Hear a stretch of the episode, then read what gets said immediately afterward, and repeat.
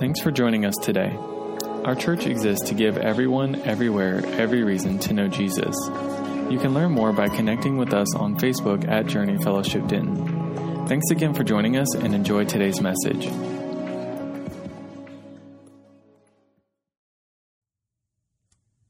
I've titled today's message because the Lord's just been rolling this over in my mind, my heart. Four must knows of marriage. Four must knows of marriage. We just finished our first semester at our church of re engage class. That was pathetic, but it's all right. Joe and Misty Bowen led this class. I, I, I just want to give them high fives right now. Thank you, guys. Shout out to them because every Friday night, Joe and Misty led a group of couples in our church through the re engage class that explained exactly what the name was to re engage, to re engage marriages, to grow marriages, to strengthen marriages, to, to put some old things under uh, to death, and so that you can grow and become new. And as I, as I celebrate that, I, I'm also constantly and keenly aware uh, of the fact that the relationships that we have are directly proportional to, that our relationship with God is directly proportional to the relationships that we have with each other. And it is very, very clear and clearly recognized, especially in the marriage.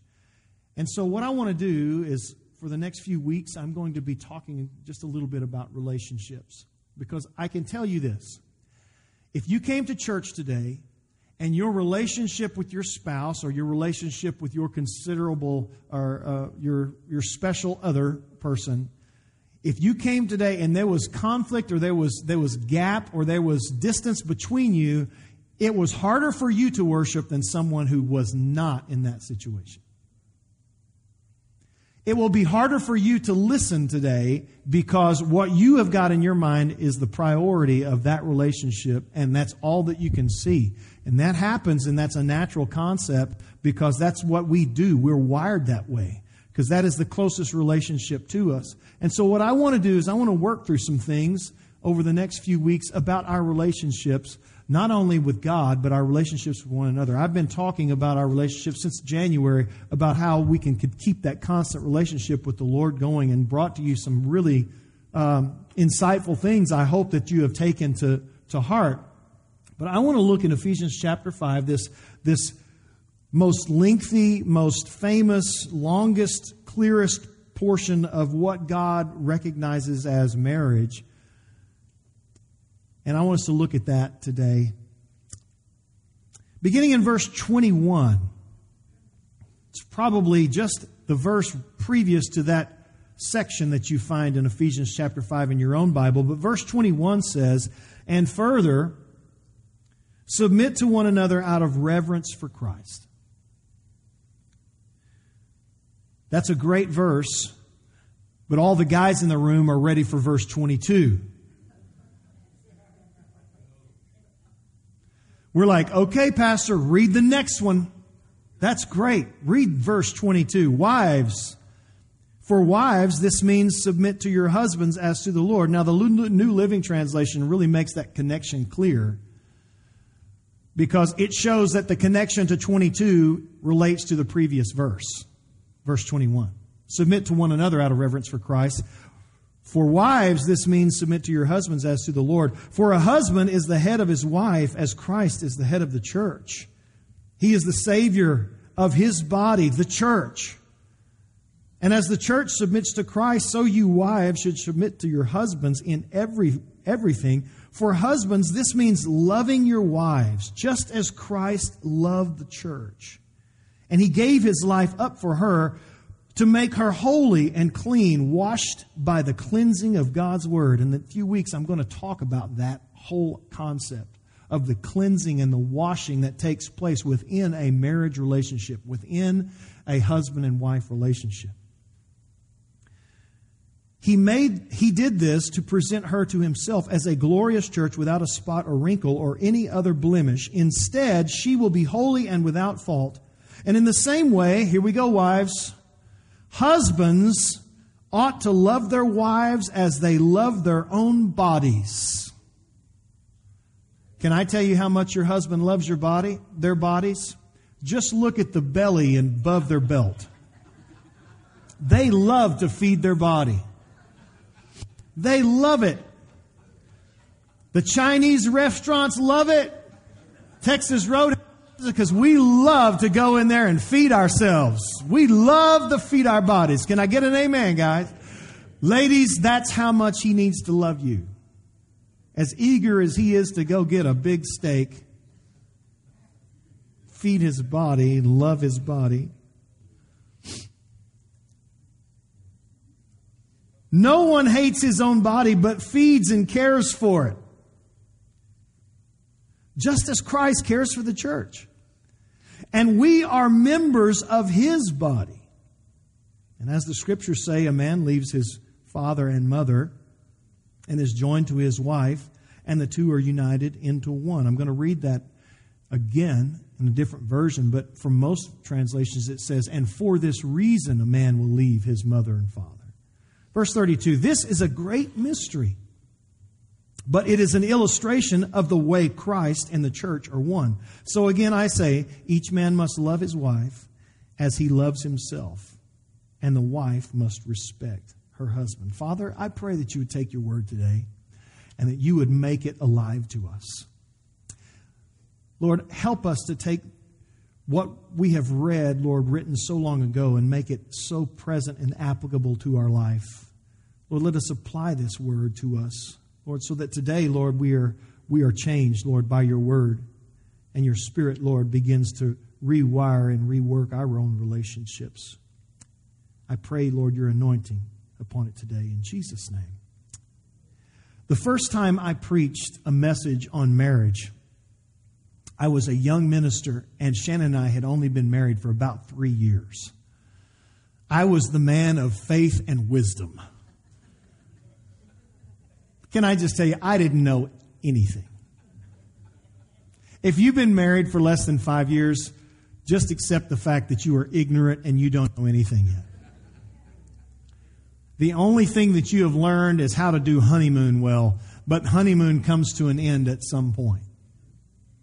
And I began to teach that, that thing like I, like I had been married for 40 years. And 30 years later, I've grown to realize how much more to appreciate Ephesians chapter 5 after living with my wife for close to 30 years. I know it's hard to believe that she's that old. She keeps me young. But to understand God's word in the context of being able to practice His word is an incredible thing. And you're, you're, some of you are looking at me like, Pastor, why would you preach this message today? Because I'm single. I'm not married. This does not apply to me. And we all want the scripture to apply to us immediately. But I can just say that if you go out on Monday and you try to get married, that may be a little bit too rash, all right? Don't try to apply this immediately. But here's what I can tell you this. You can apply this to change the thinking about your future if you do intend to become married. Or if there is someone who is significant in your life, or if you're praying that God would send that person to your life, it's important to know how God thinks about what, what you're looking for rather than what you think. Because what you do is, is many times what we will do is we'll read the Bible like we used to read newspapers. Now nobody reads newspapers today. Does anybody still read newspapers? I don't, I don't know very few. A few of you do. I used to read the newspaper and I'd go to my dad who would have it and I'd say, Hey, dad, give me the sports section and the comics, right? Because those are the only two things that were relevant to me. I didn't care what was on the front page. I certainly didn't want to read the business section or the cheesy lifestyle pages. I wanted the sports pages and the comics. That's what was relevant to me because that's what I believe that I needed in my life to inform me. Here's the way that we need to read the scriptures. We do that a lot when we read the Bible. Say, I just want what's relevant to me, what I am going through now. And that makes an assumption that you know what is relevant for your life. The assumption is, is that you know what is in front of you, that you know what your future is going to be, that you know what kind of grace you're going to need, and you're going to need to exhibit mercy, and you need to know how to, how to express love. That means that you believe that you know more than the wisdom of God. What we need to do is we need to allow the wisdom of God to address our life rather than letting our own human wisdom address our life. And so if you're not married today, don't just, you know, start drawing happy faces on the back of the offering envelopes, okay? don't get distracted with your phone because this is relevant to you. If you're, if you're married today, this is absolutely relevant. Because here's what happens in our own culture marriage is something that a lot of people do, but, but more people misunderstand.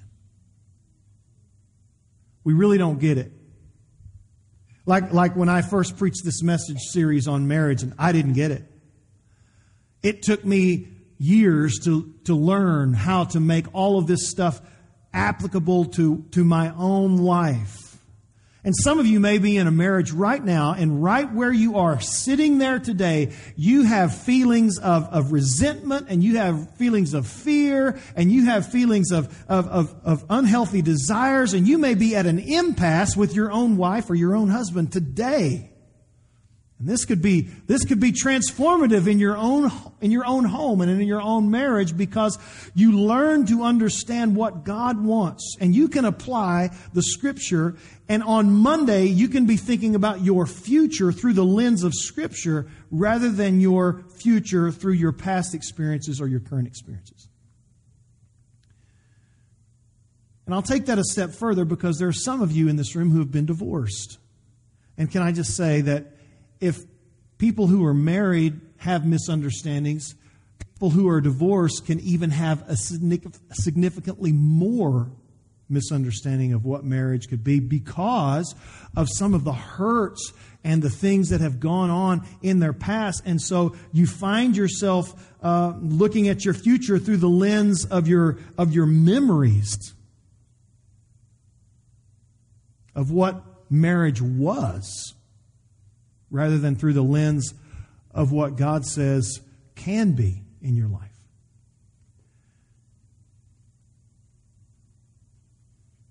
I know the reality that some of you who have gone through divorce and you've gone through separation like that, the reality is is that you can be more alone in a marriage than someone who has never been married and is alone. And so there's a real, there is a real uh, challenge for you because you have to overcome some things in order to accept what, what, the, what the scripture says. Oh, husbands, love your wives as Christ loved them. Submit to your husband. You don't know the dog that I was married to. Right? Shannon and I got married when we were really young. She was 19 years old. I stole this girl. I wasn't too much older. I was a few years older. And when you get married that young, kid, people ask me today, it's like, Pastor, how did you get married so young? I mean, how are you even able to make it? I said, well, there's one thing that you need to know of how to do that. It's called have a job. you know, how are you able to make it? Get a job. I mean, it works.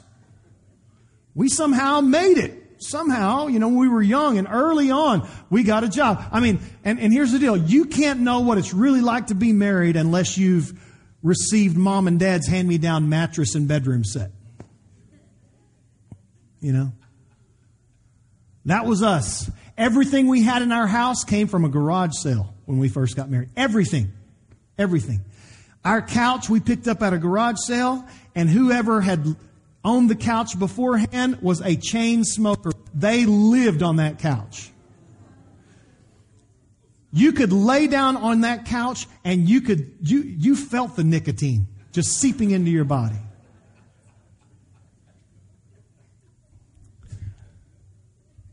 It was, it was smoke filled. We had a refrigerator that we that, we got, and it was canary yellow. And this wasn't the 70s when that was in and cool. We got a canary yellow refrigerator.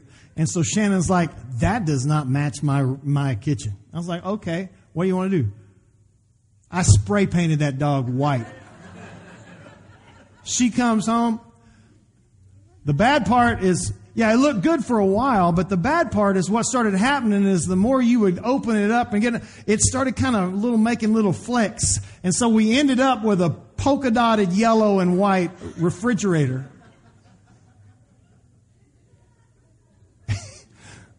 but there was a lot of love in our home and we, we absolutely loved each other even though we were clueless. We didn't know what to do.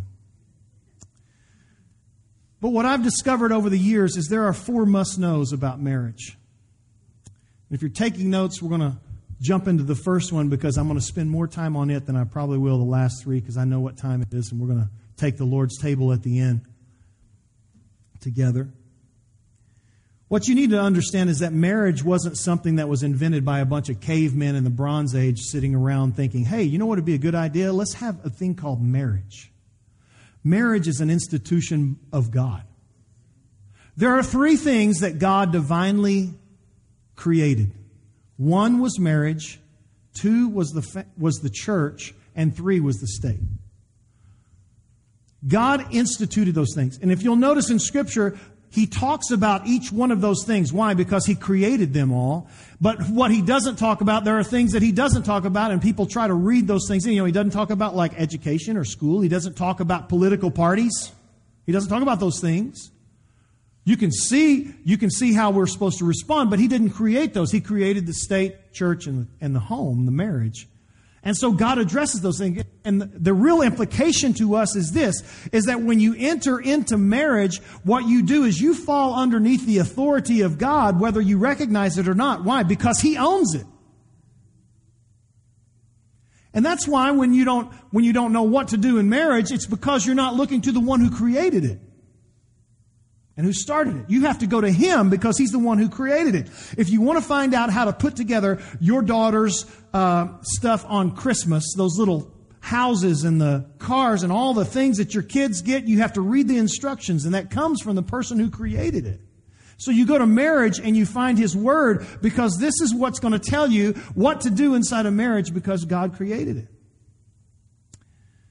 But if you look back in, in Ephesians chapter 5, you get to verse 21, which is the one that we were talking about. And he says, Submit to one another out of reverence for Christ. Now, if you look further back in Ephesians chapter 5, what you're going to see is it's in the context previously. All that Paul has been talking about is how to be filled with the Spirit and what characteristics a spirit filled life has. He says, a spirit filled life, you should live as children of light. You should be an imitator of God. You should be filled with the Spirit. Like a drunk is filled with alcohol, you should be filled with the Spirit. So enamored by Him that that's all that you can think of. It's all you can do.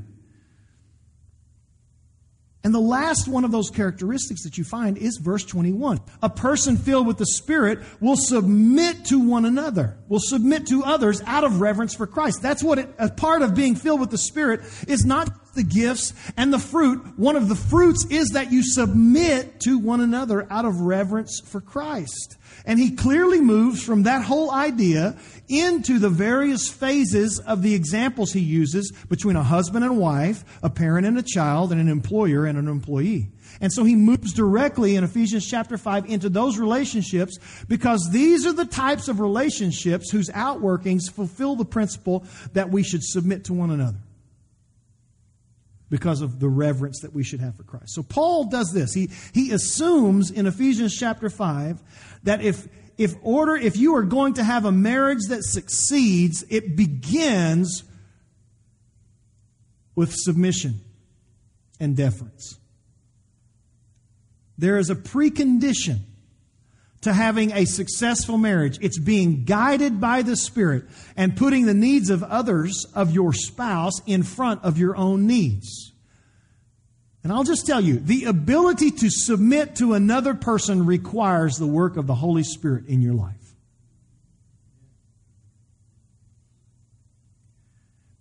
Because it's not natural, it's not innate in us. We do not want to submit to anyone. That is not a natural thing for a man or a woman to do, is to naturally submit to another person. It is not instinctive. Now, that doesn't mean that a non Christian can't have a good marriage. But let me explain to you God is mercifully being gracious to them, and they don't even know it. That's how that works.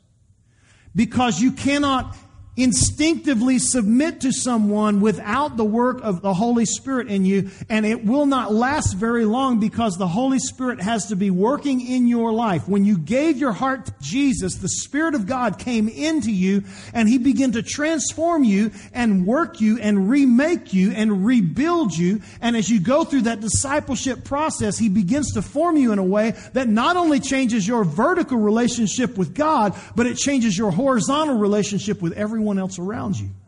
First of all, with the closest relationship that you have, and that happens to be marriage. This word submit is the Greek word hupotasso. It means to rank under.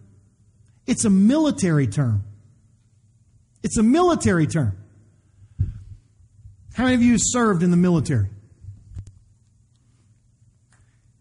When you were in the military, you know what you did? You ranked under Uncle Sam. And what does that mean? That means that you submitted to Uncle Sam. You deferred. That means that you did not any longer control your own calendar. You didn't control your holidays. You didn't even control what you got to wear, what you got to eat. They chose for you. You submitted. You hupotasso. You ranked underneath them. You submitted to them. Why did you do that? Because you wanted to be a part of something that was bigger than you. That could accomplish more than one person. Army's great, but if we only had one soldier in the United States Army, that would be really, really scary. We need hundreds of thousands. We need tens of thousands of men and women serving so that they can defend our country and, and, and, and, and, can, and, and can protect us because they're a part of something bigger. In order to be a part of something bigger than you are, you have to learn to submit. It's the same way in a marriage. In any good relationship, you have to submit to that other person if you want it to be bigger than you. If you don't want anything in your life to ever be bigger than you, live alone and stay that way. Don't come to church and, and try to find relationships or, or friendships. Don't, don't get married. Just live alone. And life will be as small as you are. But God calls us to something greater. And that's a part of what being submissive is. Paul says, look, this ability to not choose you first and to live for the good of the whole, to defer, is not instinctive. This is what I want you to realize. Because this is one of the most important must haves and must knows in marriage. Here's the first blank. The problem of any marriage that you must know, the problem of any marriage, always, always, always is self centeredness. Every problem of any marriage is always self centeredness. Everything takes its root out of that. Whether it is financial, intimate, it doesn't matter. It all takes its root from self centeredness. And Paul says, Look, I understand that this is not a natural thing to submit and to defer. You see, our first reaction our first reaction when Paul says to submit to one another is to make our make excuses. We want to be the exception. We always like to do that.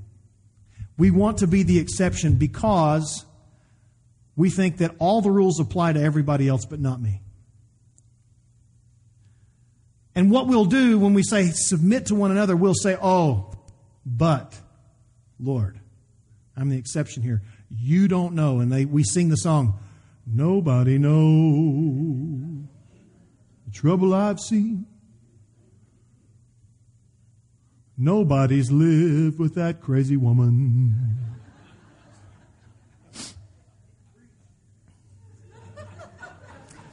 Counseling's coming for you, buddy.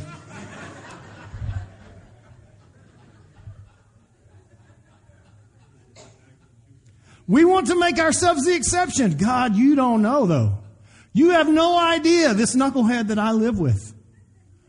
You, you don't, you don't know what it's like. And here's what can happen. Selfishness can quickly turn into self-pity. It's the same thing. It's two sides of the same coin. Feeling sorry for yourself is the same as selfishness.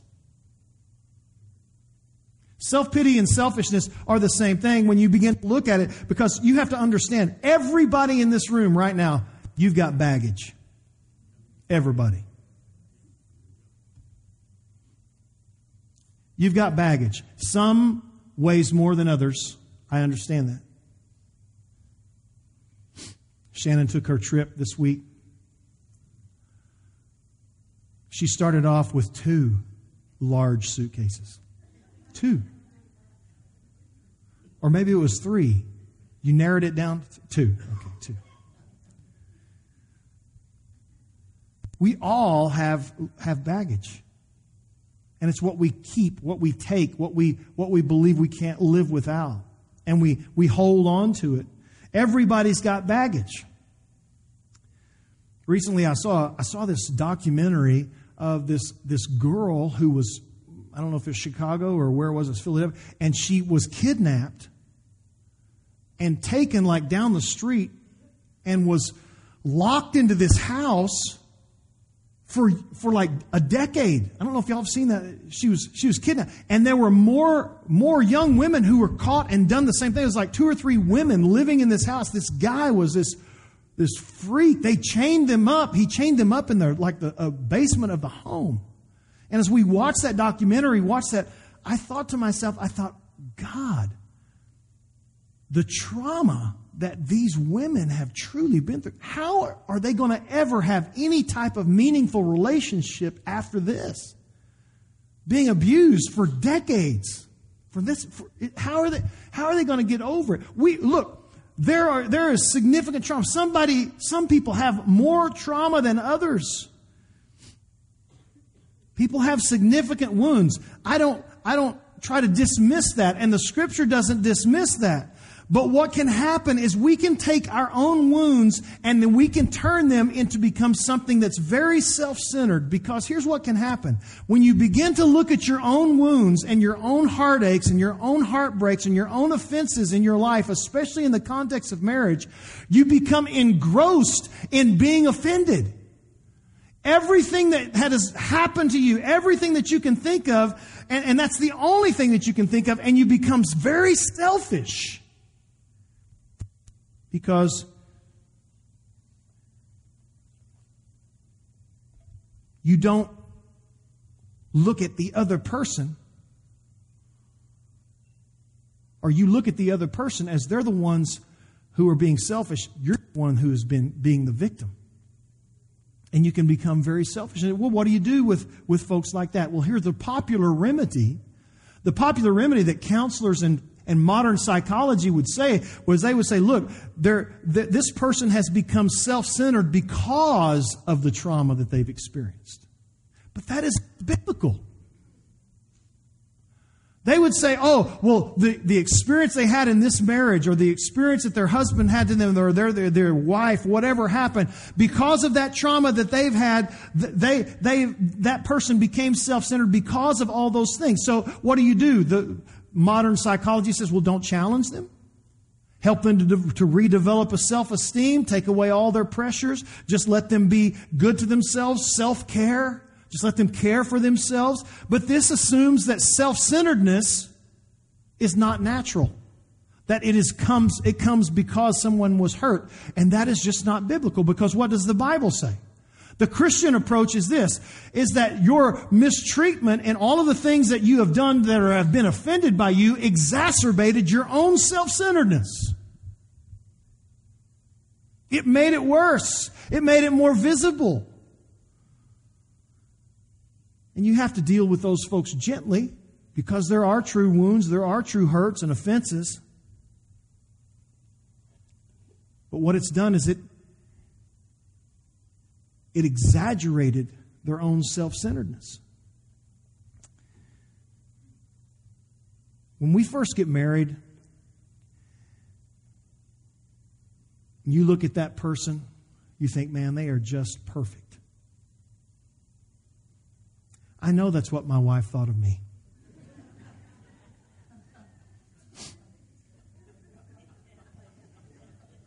I know it. I just know it.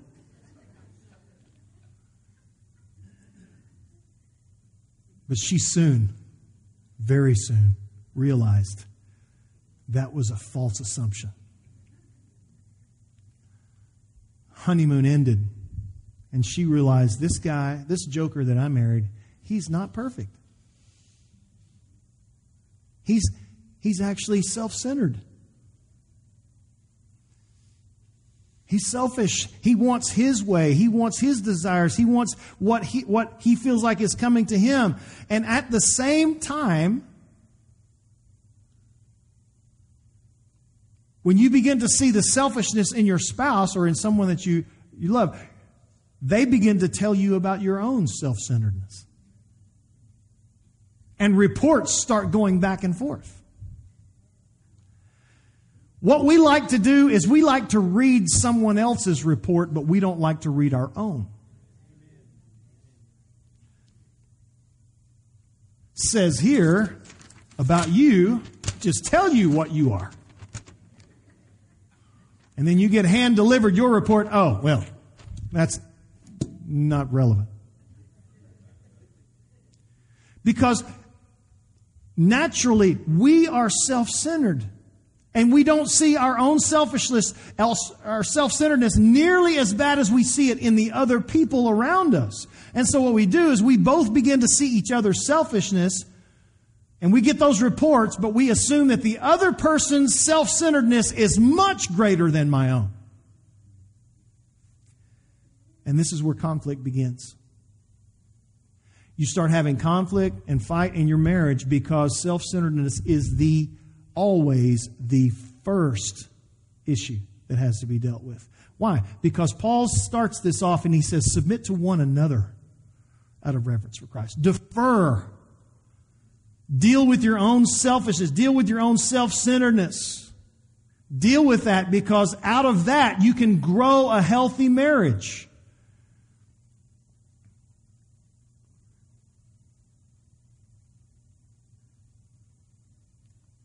You can either operate in your marriage out of your own woundedness and your offenses. Because when you do that, you're fundamentally saying, My problems are bigger than my selfishness. When you do that, you'll never be able to satisfy the fullness of what marriage is really about because you will never recognize your own fault. You'll only see yourself as a victim. And I'm speaking now to, I know some of you, you are dealing with things in your own home. You're dealing with things with your, with your spouse. And what we have to recognize is that our self centeredness is the core. It is the number one, the numero uno problem of all marriages. And I can just take it a step further of all relationships.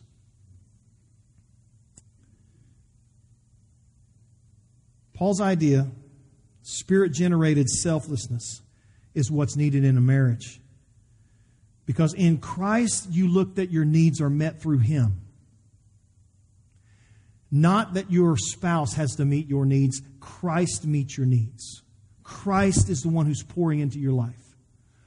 You must guard your heart. Proverbs 4:23 says, "Guard your heart for it is the wellspring of life."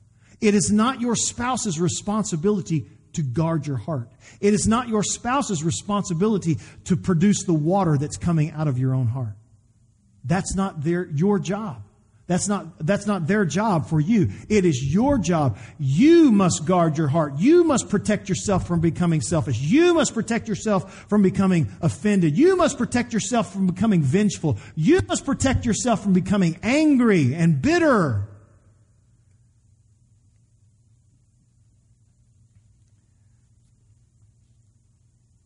So, the first must know that you got to understand about marriage is that self centeredness is the problem selfishness, getting what I want. I'm going to move real quickly through the last three. Genesis chapter 2. In, in, in, Ephesians 5.31, Paul says, For this reason, man will leave his father and mother. In Genesis chapter 2, he says, he answers all of those questions. Genesis chapter 2, verse 24 says this, Therefore a man shall leave his father and mother and hold fast to his wife, and they shall become one flesh. From this verse, we'll get the last three. The second thing that must know that you've got to understand is that the essence of every marriage is a promise. The essence of every marriage is a promise. It's, he says, you will leave your father and mother and you will hold fast to his wife. Or different translations, leave and cleave. You will cleave to your wife. The word cleave in the Hebrew means to take a vow. It means to make a promise. I watched a TV show recently. I was just kind of passing through, went through the room, and I heard this this guy, you know, and, and, and this this lady. They were, you know, they were dating or whatever. And he says, he said, why don't we get married? And she says this. She says, why do we need to get married? I don't need a piece of paper to tell me that I love you. And I thought in my mind, I was like, how ignorant she was because she has no idea what marriage is really all about. The, the, the, essence of marriage is a promise. It's not a feeling. Feelings are not the essence of marriage. A dog can love you, but I'm not going to go get married to my dog.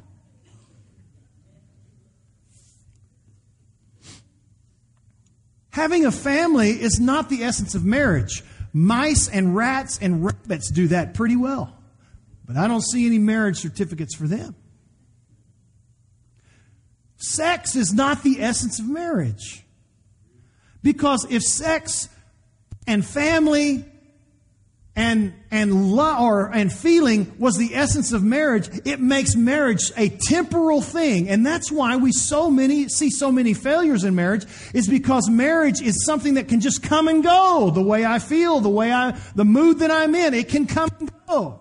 Sex can come and go marriage comes and go. It's all the same. And so it can shift back and forth and it doesn't last but the essence of marriage is a promise it's not just a piece of paper. When you get married and you say your vows, they don't describe how you feel in that moment.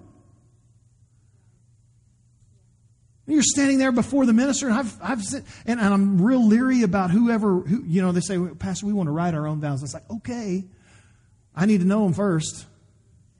Because when I'm standing there doing the ceremony and these two, this couple standing there, I just love you. I cherish you. You are my everything. You're so beautiful. I adore you. That's not a vow. A marriage vow says, I'm going to love you for the rest of my life. I'm going to cherish you when things are bad. I'm going to stick with you for better or worse, richer or poor, fatter or skinnier.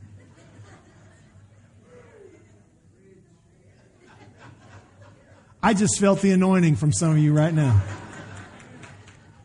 Hey, come on. Amen. Start preaching now.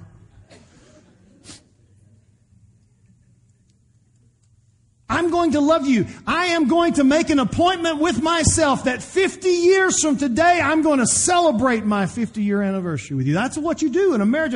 I'm making a promise in the future of what I have committed to. This is what I'm going to be until we die. That's what a vow is.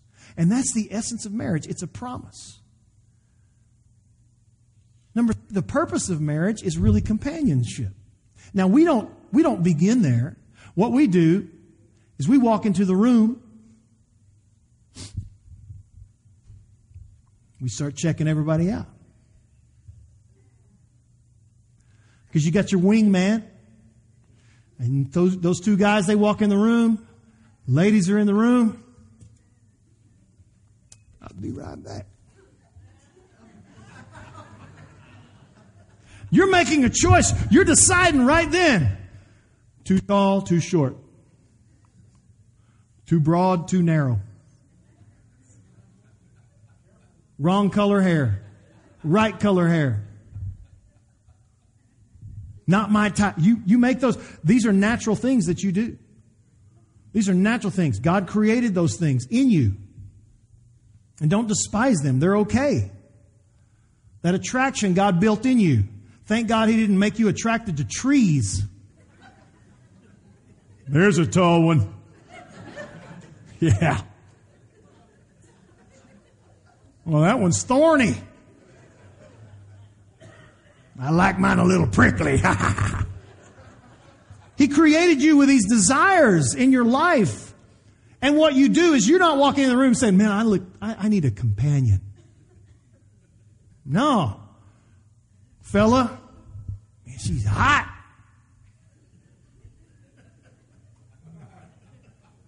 Now let me go see if she's got any brains. The purpose of marriage, though, is about companionship. Ephesians chapter 3 verse 31, he says, For this reason, man will leave his father and mother and be united with his flesh. What reason is he talking about? Genesis chapter 2 verse 24. Man shall leave his father and mother and hold fast or be or cleave to his wife, and they shall become one flesh. When you look at the whole story of Adam, everything Adam did up to, the, to a certain point was good. Adam, you're naming all these animals. It's good. The, the garden around him, everything is good. It's a benediction in Adam's life. Everything that he does is good. Guys, wouldn't that be great that everything you do, everything you touch, everything you say is all good? God even agreed with the name hippopotamus. Hippopotamus. Okay, Adam, good call. I like it. Until one day, the Bible says that he could find no, there was no companion to be found for him. That's what the scripture says. There was no companion. There was lack of companionship. And what happened? The benediction ch- turned to malediction. It wasn't good anymore. This is bad. And that's what God says. He says, This is not good. It's the first time the Lord says that something is not good. The first time that God ever says, That's not good. Here's what I want you to see in this. Did God make a mistake? No, no, no, no. God intentionally created a flaw in you. And that flaw was the need for companionship. That's why you're attracted to that person that's sitting next to you. That need for companionship, that desire that you want. And that is the purpose of marriage. The essence of marriage is found in the exchange of the promise, but the purpose of marriage is found in the finding your best friend of life.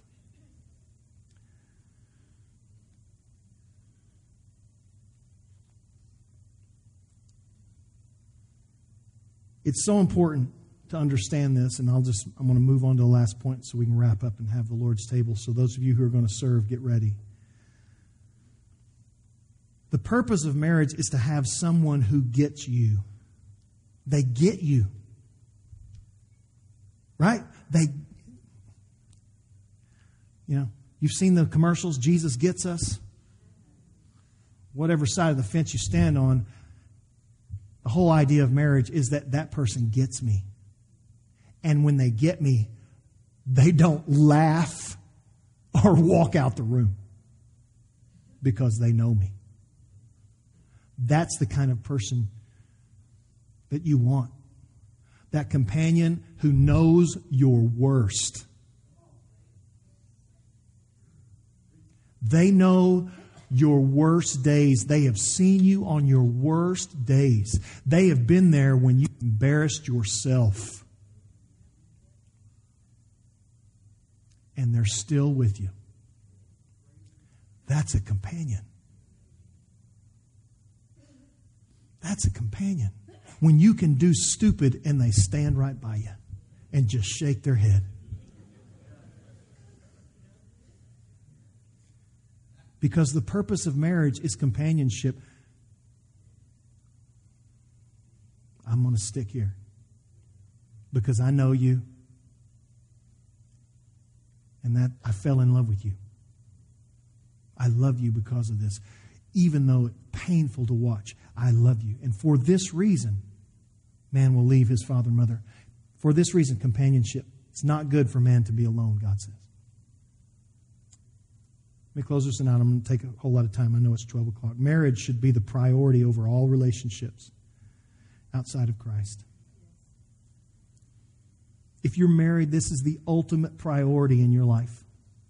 The greatest gift you can give your children is a great marriage. It's not bicycles and cars and college tuition. The greatest gift you can give your kids is a loving home to grow up in. Because I do know this, and I've seen it played out in many, many couples. If everything around you is weak, which means you're struggling in everything around you career, finances, on the job, but your marriage is strong, you can make it. But the opposite's also true. Everything around you can be going great and good and strong and the career and the and the jobs and the and the cars and the houses and your marriage can be weak. And your likelihood of failure is very high. Because you have to recognize that the greatest priority the Lord places in our life is that person that is the most dear and near to you. The marriage is, is the most important priority in any relationship outside of Christ. That, that is the one that you focus on the most. That is the most important thing to invest in.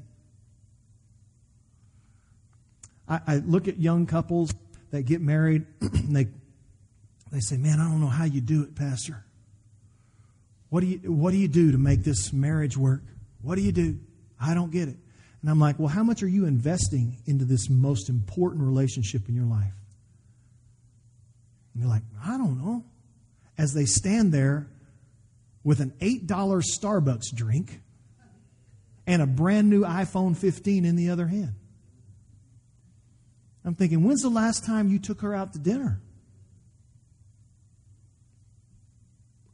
Is that clear? Right? You've got to invest into that relationship. If it's a priority, your time and your treasure will go in that direction. I, I, let me tell you, I've failed in that category before, as all of you probably have too. But it is a priority, it's a must know. Self centeredness, promises, companionship, and priorities are important. These are must knows. Next few weeks, I'm going to talk about some different things about relationships, and I'm, I, I'm, I'm wanting to see this grow because I do believe this, and I know this.